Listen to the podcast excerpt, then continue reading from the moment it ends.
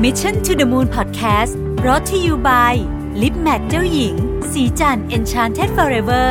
Matte Liquid Lip เนื้อเนียนนุ่ม เม็ดสีแน่น ให้เรียวปากสวยโดดเด่น ติดทนยาวนานตลอดวัน สวัสดีครับยินดีต้อนรับเข้าสู่ Mission to the Moon Podcast นะครับ คุณอยู่กับประวิทยานุสาหะครับ วันนี้จะมาชวนคุยเรื่องของ Digital Learning 2.0 นะครับ ต้องบอกที่มาก่อนนะฮะที่มามาจากบทความใน World Economic Forum ชื่อ To build the workforce of the future we need to revolutionize how we learn นะฮะพูดง่ายคือว่า การที่จะสร้างคนขึ้นมาทำงานในอนาคตได้เนี่ยเราต้องคิดวิธีการในการเรียนใหม่เลยนะฮะคำว่า revolutionize เนี่ยก็ไม่ใช่การเปลี่ยนแปลงแบบนิดหน่อย แต่ต้องเป็นการเปลี่ยนแปลงแบบเยอะมากๆเลยนะครับ ก็ต้องบอกว่าตอนนี้เนี่ยเราอยู่ใน โหมดของการเรียนแล้วกันเนะแบบที่เรียกว่า digital learning 1.0 นะครับ จะเรียกว่าเป็นยุคของ massive open online courses ก็ได้ หรือที่เรารู้จักกันในชื่อของ MOOCs นะครับบางคนก็เรียกว่า MOOCs อะไรอย่างเงี้ยนะฮะคืออันนี้นี่เราอยู่ในช่วงนี้มาสักระยะหนึ่งแล้ว เราจะเห็นว่าทุกองค์กรไม่ว่าจะเป็นองค์กรใหญ่องค์กรเล็กที่จริงที่ที่สีจันเองเราก็กำลังจะเริ่มทำก็คือ เราจะมีแพลตฟอร์มในการเรียนที่เป็นลักษณะของออนไลน์เนี่ย เป็นมาตรฐานเลยนะครับ ก็จะมีทั้งคอร์สที่คุณต้องเรียนนะครับ คุณถูก require จากหัวหน้าให้เรียนต้องเรียนเป็น basic อยู่แล้ว อย่างเช่นสมมุติว่าคุณทำงานในแง่ของการแนะนำ Product ก็ต้องรู้รู้เรื่อง Product รู้เรื่องเกี่ยวกับองค์กร รู้เรื่องแบรนด์อะไรอย่างเงี้ยนะครับ อันนั้นคือธรรมดา แล้วก็จะมีให้คุณเลือกเรียนอีกนะฮะ มันก็จะเป็นสิ่งที่เรียกว่า individual development plan ก็คือแพลนของแต่ละคนที่จะไปพัฒนาตัวเองนะครับ ก็ เราก็อยู่ในช่วงนั้นนะฮะ จริงๆ Course Era Udemy Udacity SX นะอะไรพวกนี้เนี่ยนะฮะ ก็อยู่ในกระบวนการนี้ทั้งหมดเลยนะครับ จริงๆ ต้องบอกว่า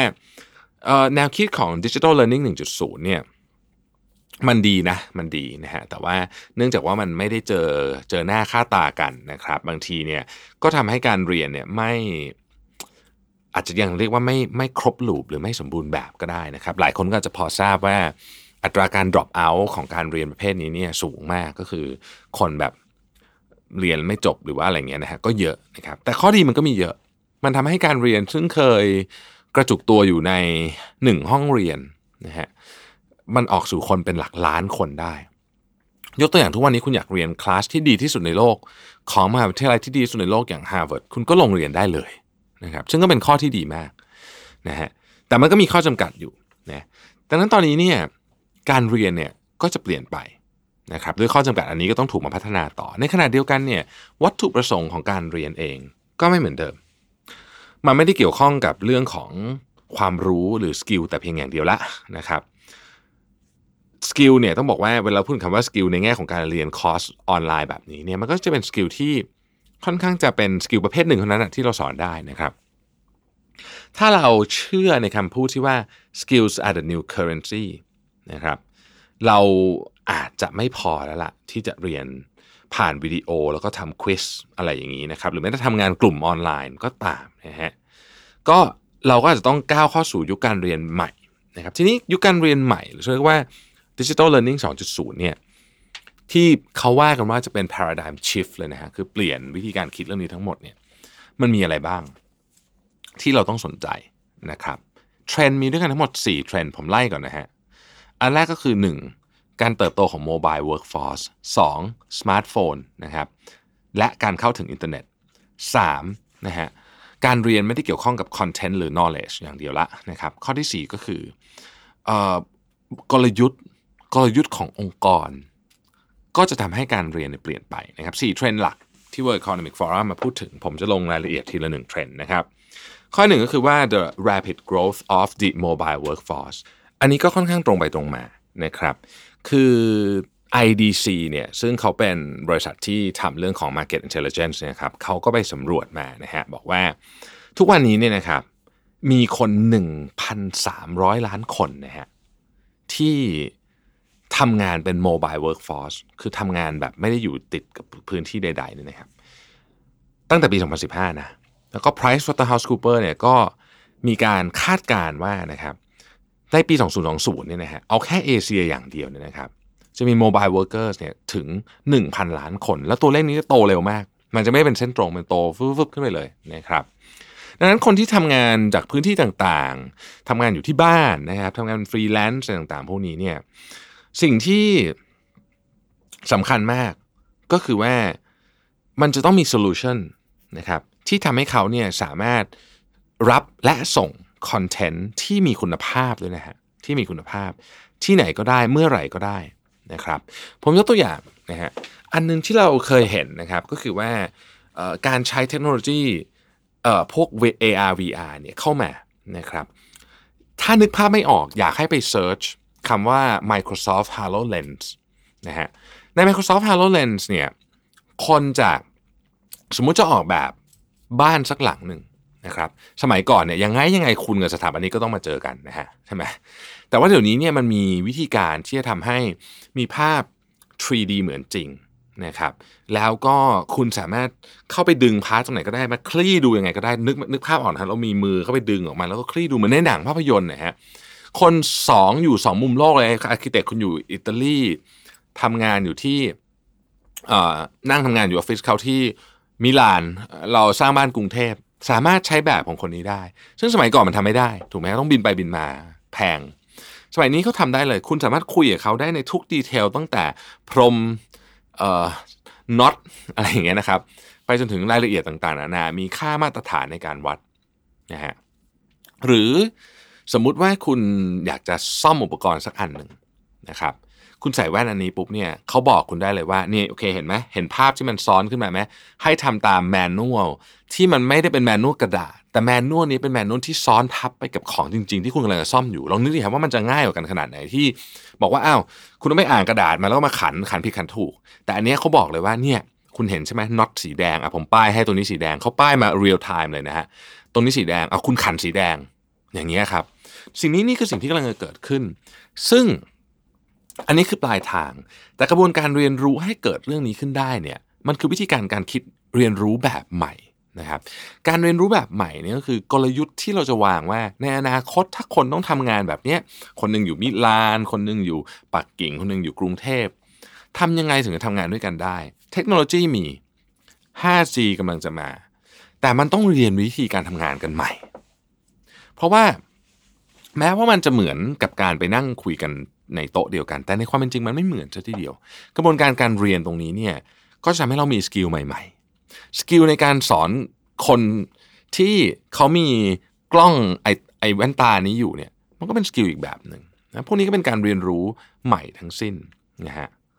ข้อที่ 2 คือ smartphone penetration rates have already surpassed 30% globally นะครับสมาร์ทโฟนนะครับขอเน้น ถ้าพูดถึงอินเทอร์เน็ตอย่างเดียวเนี่ยเกินครึ่งไปแล้วนะแต่ว่าสมาร์ทโฟนเนี่ยนะครับ ยังไม่ถึง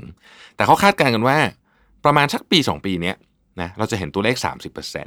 ะครับทีนี้ IDC เขาบอกบอกว่า ภายในปี 2021เนี่ยนะครับจะมีคนที่เข้าถึงสมาร์ทโฟน หรือเป็นเจ้าของสมาร์ทโฟนเนี่ยมากกว่าคนที่สามารถเข้าถึงน้ำสะอาดได้ คือการเปรียบเทียบนี้ไม่จะบอกว่า มันมีตัวอย่างเยอะนะฮะในหมู่บ้านไกลๆ ในประเทศที่ยากจนเนี่ยบางทียังไม่มีแหล่งน้ำสะอาดนะแต่ว่าคนมีสมาร์ทโฟนกันแล้ว นะครับนี่คือความเป็นจริงของโลกเราตอนนี้ เพราะฉะนั้นการมาถึงของเทคโนโลยีที่ทำให้การเข้าถึงสมาร์ทโฟนถูกลง ราคาเครื่องสมัยนี้เป็นหลักพันบาท กับความเร็วของ network นะฮะเราจะค้นพบว่ามันจะมีการเปลี่ยนแปลงเรื่องของการส่งต่อความรู้เนี่ยเยอะมาก สิ่งที่เราต้องเรียนเนี่ยเยอะมากนะครับเทรนด์ที่กำลังจะมาหนึ่งก็คือ micro mobile learning micro mobile learning ก็คือว่าเรียนรู้ skill เล็ก ๆ ไม่ได้ต้องไปเข้าคลาสละอาจจะเป็นแค่เดินทางนั่งรถไฟฟ้าเนี่ยยี่สิบนาทีเรียนได้นะฮะเรียนผ่าน mobile แล้วมีการเรียนที่ไม่ใช่แค่เป็นการออนไลน์เฉยๆ แต่มีการเรียนที่ comprehensive ก็คือสามารถเข้าใจได้แบบลึกซึ้งผ่านเทคโนโลยีใหม่ๆ พวกนี้นะฮะอันที่3ฮะ learning is no longer just about content and knowledge อย่างที่เราพูดไปตอนแรกแล้วเนี่ยนะครับ การเรียนเนี่ยมันเอาอัดแต่วิชาการเข้าไปอย่างเดียวอัดแต่เท็กซ์เข้าไปอย่างเดียวอัดแต่คอนเทนต์เข้าไปอย่างเดียวเนี่ยไม่พอนะฮะมันเกี่ยวกับเรื่องของการนำไปใช้หรือแอปพลิเคชันหรือว่าการสร้างประสบการณ์ด้วยนะครับ ถ้าเกิดว่าเราคิดแบบนี้ปุ๊บเนี่ยนะครับ เราก็จะค้นพบว่าเออจริงๆเนี่ยไอ้คำว่า formal training คือการเรียนแบบที่เราคุ้นเคยในอดีต เช่นการไปนั่งเรียนนะมันมันไม่ตอบโจทย์ ทั้งหมดแล้วนะฮะมันจะต้องมี on the job experience และที่สำคัญที่สุดก็คือ เรียนรู้กับคนอื่น interaction with others เป็นที่มาของคำว่า 70 20 10 โมเดลอ่า70 20 10 คืออะไรนะครับ 70เนี่ยคือ on the job experience เลย การทำงานของคุณต่อไปนี้เนี่ยจะมีการพัฒนาได้เร็วขึ้น หลายคนบอกว่าเฮ้ย on the job training ผมก็ทำอยู่แล้วนี่ ถูกครับ ทำอยู่แล้ว แต่คุณจะพัฒนาได้เร็วขึ้นจากเทคโนโลยีใหม่ ๆ ตัวอย่างที่ผมเล่าให้ฟังไปเมื่อกี้นะครับ เช่นสมมุติเราจะเเรียนรู้เรื่องแผงวงจรนะฮะในอดีตเราวาดกันในกระดาษนะฮะอีกหน่อยก็จะวาดกันในคอม แต่คราวนี้เนี่ยคุณจะสามารถดึงแผงวงจรแบบเวอร์ชวลเนี่ยมาแปะกันได้ แล้วเห็นจริงๆเลยว่ามันทำงานยังไงทำงานได้จริง ๆ บนของจริง ๆ เลย นี่คือ on the job แบบเวอร์ชันใหม่นะฮะ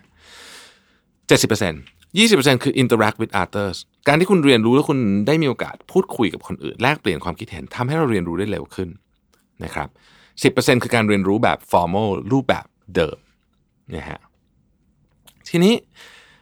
ส่วนที่เราเรียกว่าอย่างสมมุติเราบอกว่า experiential learning เนี่ยนะฮะก็คือการเรียนรู้ผ่าน reflection กับคนอื่น การคุยกับกับเพื่อนร่วมงานแล้วขอไอเดียจากเขา อันนี้ก็เป็นอันหนึ่งนะครับ project based hand on experience ต่างๆ พวกนี้เนี่ยมันจะช่วยให้การเรียนเนี่ยเป็นรูปแบบที่เข้าใจลึกซึ้งมากขึ้นนะฮะทีนี้คำว่า holy grail เลยแล้วกันนะ holy grail เลยนะครับเขาบอกว่า holy grail of learning ใน corporate environment environment เนี่ยคือทำยังไงก็ได้ให้คนเนี่ยนะฮะเป็นเจ้าของรู้สึกเป็นเจ้าของสิ่งที่เรียน รักษาความรู้ไว้ได้ แล้วเอาความรู้ไปใช้ต่อ ซึ่ง 70 20 10เนี่ยเป็นโมเดลที่คนกำลังพูดถึงเยอะว่า ต่อไปนี้เราต้องใช้เทคโนโลยีเข้ามาทำให้ 70 20 10เนี่ยมันกลายเป็นมาตรฐานการเรียนรู้ โดยเฉพาะการเรียนรู้ของผู้ใหญ่นะครับสำคัญมาก ๆ อันนี้ คือผมนึกต่อไปอีกนนี้นึกเองไม่ดูในบทความว่า เอ๊ะ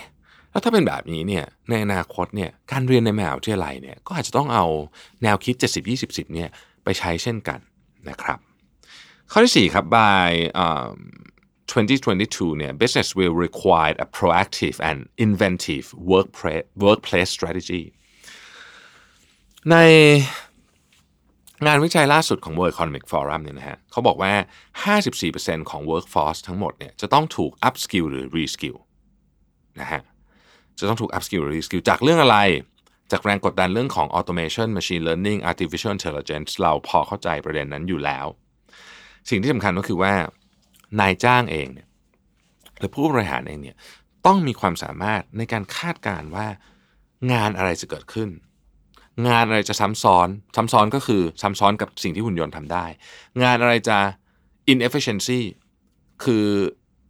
ออทำแล้วเนี่ยหุ่นยนต์ทำดีกว่า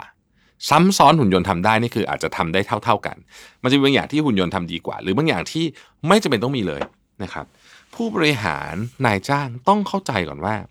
อะไรหายไป อะไรเกิดขึ้นมาใหม่ อะไรยังคงเดิมไม่ได้ อะไรต้องปรับปรุง คือของพวกนี้เนี่ย